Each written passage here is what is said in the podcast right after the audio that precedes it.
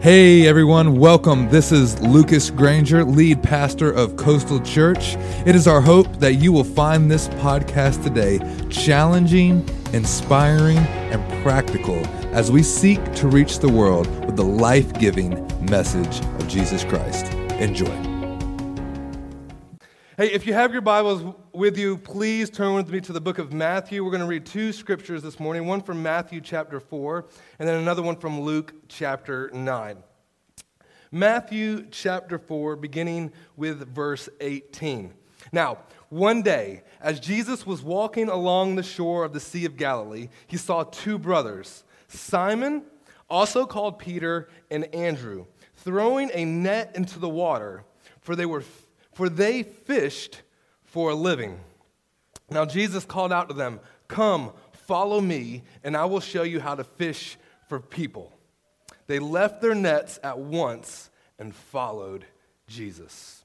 Now turn with me to over Luke chapter 9.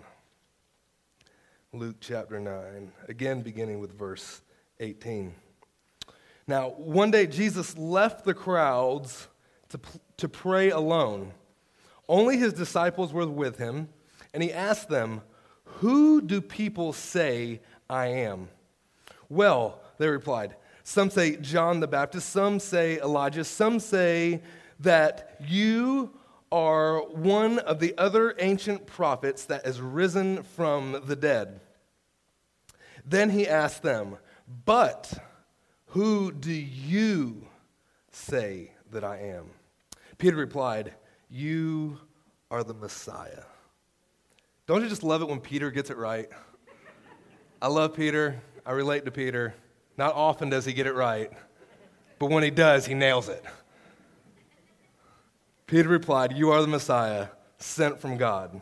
Uh, this next part won't be on the screen, but I want to read it anyway. Jesus uh, warned his disciples not to tell anyone who he was. The Son of Man must suffer many terrible things, he said. He will be rejected by the elders, the leading priests, the teachers of the religious law. He will be killed, but on the third day he will rise from the dead. Some resurrection is going to happen. And he said to the crowd, now, this is interesting because just a second ago, he's leaving the crowd, only talking to his disciples. But by the time he's only gotten a few sentences out of his mouth, a crowd has formed around Jesus. If you were Jesus back then, it was hard to get by yourself. People just followed you. So by this time, a crowd has formed around. He says to the crowd, If any of you wants to be my follower, you must turn from your selfish ways, take up your cross daily, and follow me. But if you try to hang on to your life, you're going to lose it. But if you give up your life for my name's sake, you will save it. So he's like, there's this whole flip that's getting ready to happen. I know you think that you're going to find life by holding on to it, but the way you're going to find life is actually by letting it go. We'll come back to that in a moment. So, Matthew 4, Jesus is getting ready to start really public ministry. He is calling his disciples to him. He is taking a walk along the Sea of Galilee.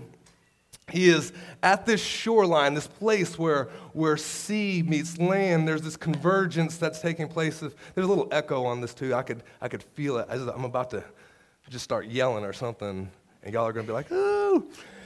And so he's walking on this place in the Sea of Galilee, and he sees these two brothers Peter and Andrew are in the boat and they are fishing, and this looks like a normal day. They're on the, uh, the sea line. To everyone else, this is, just, this is just what happens there. Guys are fishing, but there is a problem. There's a problem that Jesus sees that probably most other people don't see. And the problem is this the Bible tells us that they were throwing their nets into the water because they were fishing for a living. See, but Jesus could look down deep into their soul and see, no, there, there's a problem with Peter. See, he's fishing for a living, but he's not truly alive. See, he, he's paying the bills, he's making the boat payment, he's doing everything he can, he's doing everything right, he's doing A, B, C, and D, checking off all the marks, but there's something inside of Peter's soul that knows that, man, I'm created for something more. I don't know what it is, but I'll just keep fishing. I'll just keep fishing. And he's there, and you could just tell. And Jesus Jesus knows it. Jesus sees them. He sees that in Peter's eyes, there's something in him that knows he's supposed to be doing something else, but this is what's in front of him. And so he's fishing for a living, but in his soul, he's not really alive. Has anybody ever been there? Where, where, where you're breathing, you're eating, you're living, but you ain't alive. There's something inside of you that says, we're made for more than this. I don't know what it is, but see, here, there's a problem here. There's a big problem. If you were growing up then in that time, first century Jerusalem, there was all these different ways in which you found your place in society. So they had an educational system, much like we have an educational system. And, the kids would go to school and, and they would learn. And a big part of their, their education was learning the scriptures, learning the Torah, what we would call the Old Testament, the Genesis, Exodus, Leviticus. These kids would actually memorize entire books of the Bible, which we're trying to get your kids to remember like one verse. You're trying to get your pastor to remember one verse. Like these kids would memorize entire books of the Bible, which is just wow, this is crazy. So these kids would go, and, they, and here's the thing as you progressed and you educated, you go through different levels. Um, just how we have elementary, mid school, uh, high school, and, and so forth and so on. But here's the thing if you were the best, if you were the best of the best, I mean, if you were top gun class, a rabbi would come in and a rabbi would approach you and say, You know what? You could be my disciple and you could follow me. And so all of a sudden, like you were chosen, right? You got to follow this rabbi, this teacher, and you would learn his ways and you would learn his teachers and how, teachings and how he interpreted the scriptures, and you would follow in the footsteps of your rabbi. And if no rabbi picked you, it just simply meant you're not good enough. And so when Peter was there and Andrew was there, these are two brothers that have grown up in this system, that have gone through it, and no one has picked them. And so the message to them is very clear. Listen, y'all are good boys, y'all are great fishermen, but you're not just good enough to be any rabbi's disciples. Nobody wants you. You're just not quite good enough. And, and, so they're there, they're in this moment, and they're fishing, and no one has picked them. And, and this is the summation of their life. And, they're feeling it of like, I, don't, I know I couldn't beat out the other kids, but there's still something in my soul that tells me I was made for more. See, there, have you ever felt this that you're made for greatness, but you wake up to the reality that you're flipping burgers for $8 an hour? Right? Like, God, you've put something into my spirit, but then you've, you still got taco stains all over your shirt. Like, you can't eat Bojangles, but get out getting hot sauce all over you and you're trying to convince everyone that like there's greatness inside of you and you still can't put that fitted sheet on the bed without four different times how does this thing don't even try to fold it. It's impossible. You can't fold a fitted sheet. I don't care what they say. Google it. It's not possible. It tells you. Google will tell you and you're like, man, there, there's greatness inside of me. I, I, know it. And then you look in the mirror, and there's this gulf between who you think you are and who you're created to be and who you actually are. And you're just like, I don't know. I know that there's this gulf, but somehow, some way, God, I know you've put something in me. I don't know what it is, but I'm stuck.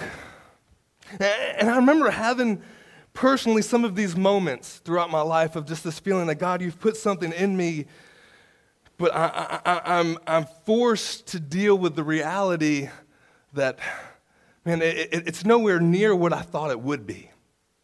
See, God, I, I thought that you, you, would do these things, and man, I, w- I would speak to, to hundreds and thousands of people and millions of people, and, and all these people would, would listen. But the truth is, nobody's listening to me. There's these moments where, like, my wife isn't listening to me. My kids shown up ain't listening to me.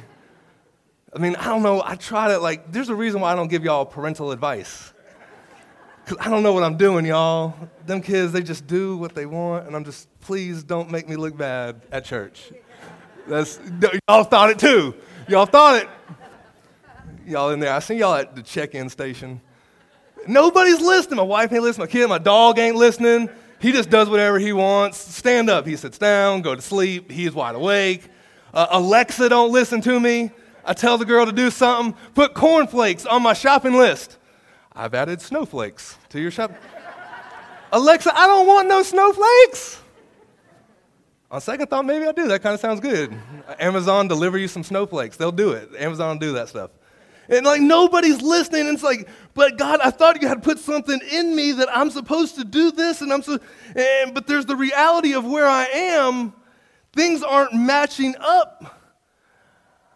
I'm fishing for a living, but I'm not alive.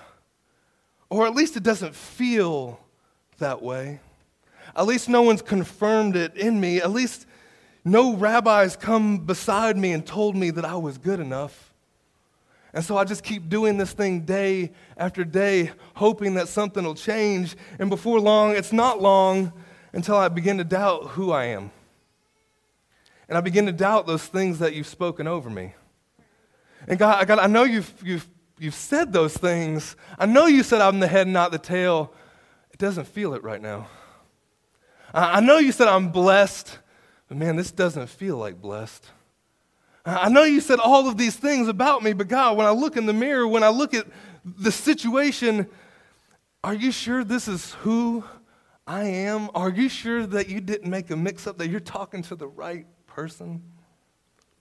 Hold on to that. So there's this moment here further along in the scriptures where Jesus, again, is, he, he's breaking free from the crowd. He gets into a group of people, and uh, he gets just his disciples. And he, and he asks them this question I believe is very, very strange. He says, Who do people say that I am? And I just think that this is so crazy that Jesus would ask this question Who do people say that I am? Because this is, who cares? I mean, this is what we teach our kids. Like, it doesn't matter what other people say about you. Like it doesn't like so J- Jesus this doesn't feel like this is you. You're asking this question about what other people are saying about you. Other people will say all kinds of things about you, and to which the disciples tell them, well, some people say you could be John the Baptist. Some people say that you could be some uh, Elijah or one of the prophets that have died. So they give them this list, and to which Jesus basically is kind of saying, like, that's confusing. This is who the world says I am. But then, see, I think that this question was just one of those bait questions. Jesus isn't really asking this question because he needs validation on who he is. See, Jesus knows who he is, but he's trying to teach the disciples a lesson. And, he's trying to get something into them. So he goes from, who do other people say that I am, to being very specific to saying, wait, a hold on, but who do you say that I am? Not who does your mama say that I am. Not who does your pastor say that I am. Not who does anybody else. Who do you say that I am? See, because Christ knows who he is, whether, whether or not Peter recognizes it or not. Whether, whether the, the crowd recognizes it or not. So, so Jesus knows who he is. He has total affirmation of who he is with the Father. And, and, and how he is living. And yet, it's so funny that Jesus is asking this question to teach his disciples a lesson, yet, this is the very question that we ask, not in a manner of, uh, of trying to get around to something else, but we find our affirmation in what other people say about us.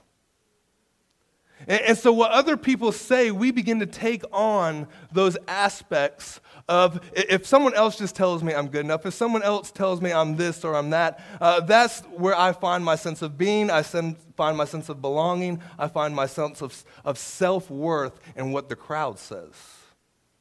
Now, we would never say that out loud, right? But yet, oftentimes, that's how we live. There was actually a kind of famous rap song years ago where the rapper said, I am whatever you say I am. And if I wasn't, why would I say I am? In the papers, the news, every day I am. I don't know, that's just the way I am. And it was a stupid song. but I think it reflected the culture of the day, where there was a lot of young people, myself included, where that's exactly where we were finding our validation from. is what other people would say. And, and, and so Jesus brings this in, in, in, home, and he's like, hold on, but let's, let's make this very clear. Because this is what I believe. And this search that we have to really know who we are, you're never going to know who you are until you know who he is. Did you catch that? You're never truly going to know who you are until you know who he is. And when you understand who He is, you can understand who you are. And if you're trying to figure out who you are by the words of somebody else or by the words of the crowds, it will only leave you confused. Well, some say this and some say that, and some say, well, you're just boys that are fishing on a boat. But Jesus says, hold up, I see something else in you. It, what I see may not line up with your present reality, but watch this. And all of a sudden, he takes them on a journey and things begin to change. And there's a little tweak that takes place in their lives. And I think we have to know this too, because there's another aspect that, that's very important. When we have a firm grip on who we are in Christ, we have to know this. Why? Because things will get rough. Amen. Things will get rough. And if you do not understand who you are in Him, you'll give up because you'll begin to believe that every road bump on your journey is all about you. And you will have road bumps, not just bumps, potholes and ditches and pain and suffering. And that's why Jesus, in Luke, I think here, right, right after ask, asking these questions about, about who, who he is and who he is to, specifically to Peter, he warns them and tells them, listen, you've got to understand this. The Son of Man, who you just testified is that is your Messiah, he's going to suffer many terrible things. Everyone, these people, these high priests, these elders, these teachers of the religious law, they are going to reject me and then they are going to kill me. And what you have to understand if you are my disciple, you're following in my footsteps. And if they reject me, they're going to reject you. And if you don't have a full grasp and full understanding of who you are in me, when things do get tough, you might give up. And this is hard because uh, we've had those moments and we've stepped out in faith and we've started like, all right, God, I'm believing for you to do something. And then things just went horribly wrong. And then the first thing we want to do is question, well, did I really hear from God? But the thing is, if you actually look at the scriptures, every person, every single one that started following God and stepping out of faith stepped into a whole bunch of problems. God showed Abraham, listen, Abraham, man, look at the stars in the sky. It's going to be awesome. All, all of this is going to be, it's going to be wonderful. You have this big vision. And then you know what the next thing says not too long later? And then there was a famine in the land. Wait, hold on. I just packed up all my stuff. I just moved out here. God, you were going to do all these things. And now all of a sudden, I walked directly into a famine. Yep. So you stepped out in faith and you started moving with God, and things got rough. Yep. Welcome to being a disciple. I know you've been taught differently. I know this is hard to hear because it's like, hey, come to Jesus, a unicorn will jump over your house and rain down magical Skittles, and your bank account will be full, and you're never to have to deal with your kids acting crazy again. You've been told that in one form or the other. And it just doesn't happen. And Jesus is very clear. Listen, this is part of it. You're going to pick up your cross daily. A cross, that means you're going to lie on this torture machine and someone else is going to nail some nails in your hands. And it's going to be the very ones that you're dying for, the very ones that you've come and that you're trying to help. Often might be the very ones that crucify you but you can't let your heart get hardened. This is why I came. And so Jesus is painting this picture to the disciples. And here's the thing there is greatness in your soul, but there is pain in the plan. There is greatness in your soul, but there is pain in the plan. See, when we make plans, it never involves pain. It always involves with everything working out the best way it could. Hey, we're going to do this. Hey, we're going we're going to have we're going to have another child. It's going to be so awesome. It's going to be so beautiful. And then 9 months later that girl is yelling at you in the hospital room and she's giving birth to this nine pound watermelon and this big headed child, and she's squeezing your hand, and she's saying, You're never gonna touch me again. And you're like, We ain't never having no more kids. And there's pain. And then all you can do is hope that that baby comes and she sees it, and then it's all worth it, right? There's pain in it. There's pain in the process. Jesus said, listen, the cross, it's part of it. Paul, when he called him, listen, I'm going to show him all of the things that he must suffer for my sake. Peter, listen, there's going to come a day when someone's going to take you by your hand and lead you to a place that you don't want to go.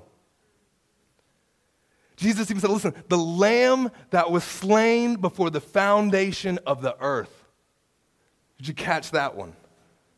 Before he even spoke a word and all of this came into existence, he knew what it was going to cost him.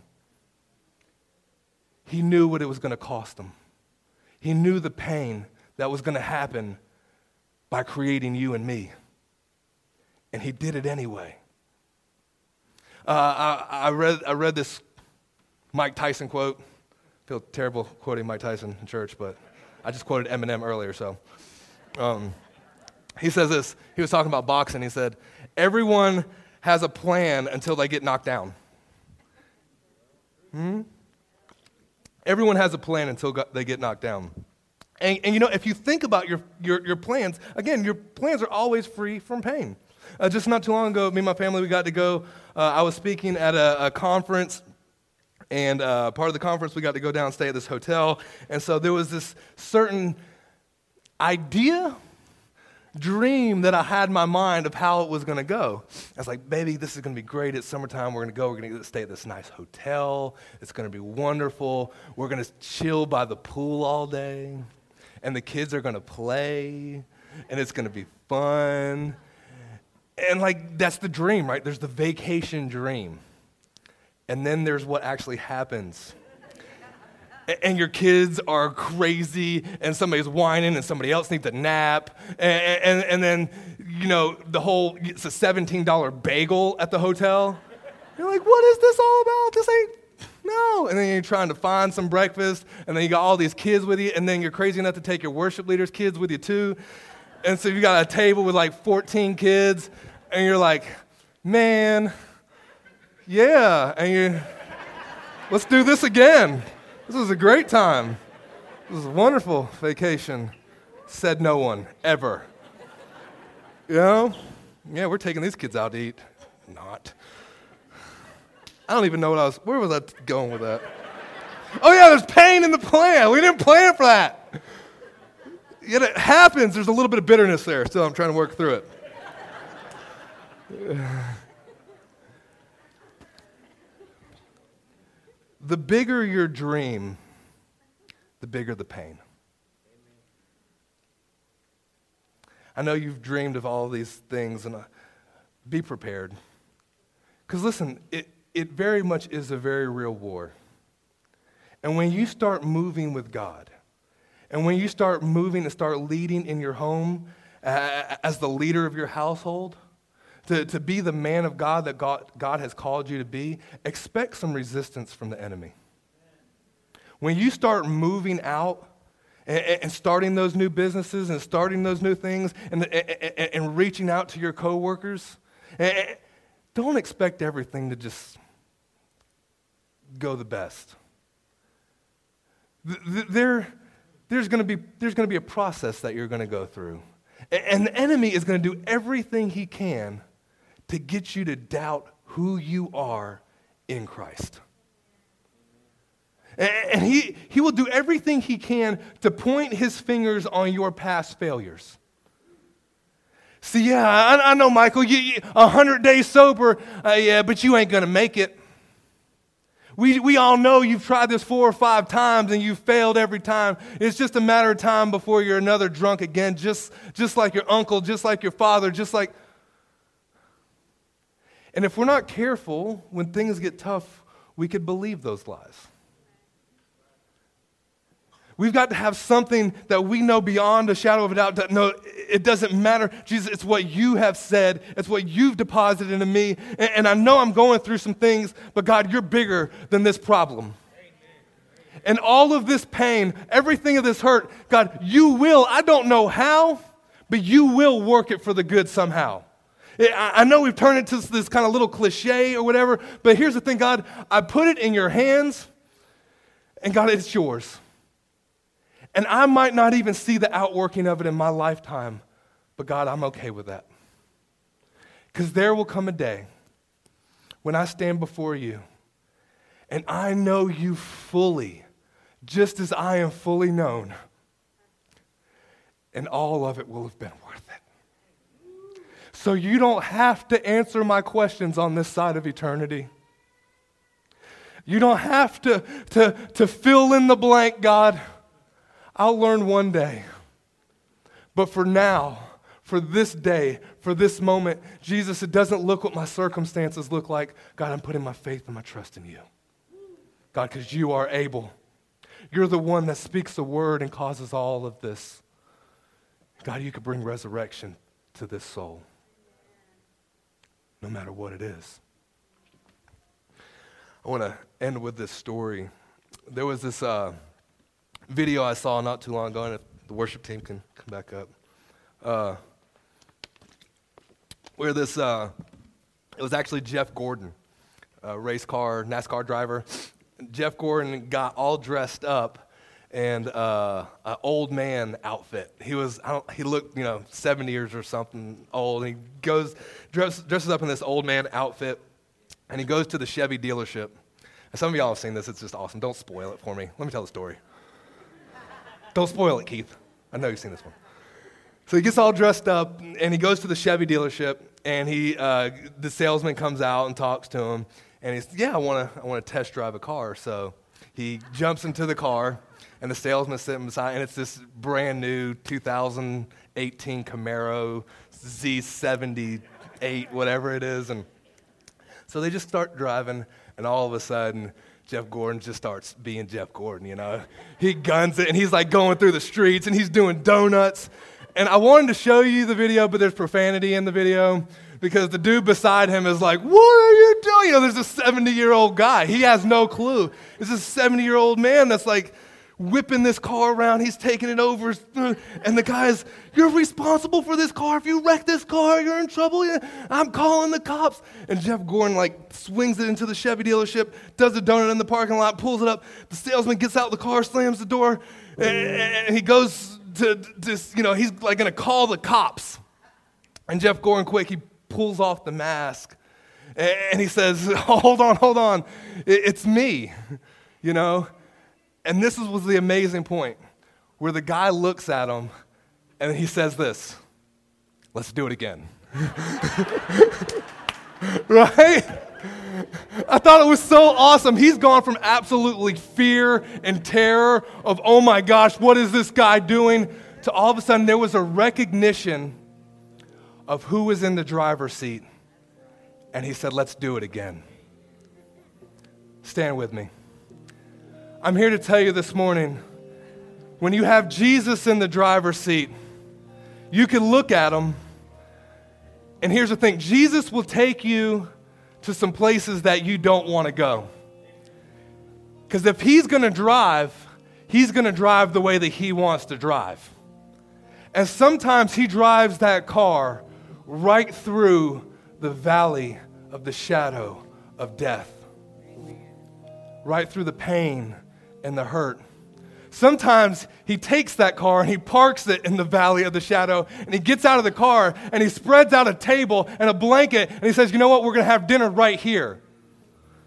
And the psalmist says, He prepares a table before me in the very presence of my enemies. See, but if we don't know who he is, we're going to be like that, that guy that, man, just get me out of this, Jesus. Get me out of this. But when we understand, that we are in the hands of an expert driver. God, you could take me through the valley. You could park it right here. We could have a meal right here in the midst of all of the craziness, God. There could be a peace that passes all understanding. God, because you're in control. And I know who I am in you. Let's pray. Lord Jesus, God, forgive us if we've tried to take over. God, if we've tried to jump into the driver's seat and just said that we could do a better job than you. Lord, we're giving you the keys back this morning. You're in control. Take, take us where you want us. God, we repent. We repent, Jesus. If you're in here this morning and you just kind of feel like you've been Peter, Andrew, you've been, you've been kind of fishing for a living, but you're not truly alive. You've been going through the motion. Maybe you've been doing all of the right things, but there's something in your heart that you know that you're meant for more. And Jesus is calling out this morning the same words that echoed off of that seashore 2,000 years ago to those disciples follow me. With those two words, what Jesus was saying to those disciples was, You are good enough. You are good enough. I'm calling you to be my disciple. I don't care what anyone else, I don't care what the crowd has said about you. I'm telling you, you could be my disciples. And this morning, all is forgiven. There is nothing that you have done that changes anything about the way the Father feels about you. And with arms wide open, He is saying, Come home. We hope you enjoyed today's podcast. If you would like to explore more resources just like this, take a moment and download the Coastal Church app. Also, if you would like to give financially to support the ministry here at Coastal, go to mycoastalchurch.com slash giving. God bless and have a wonderful week.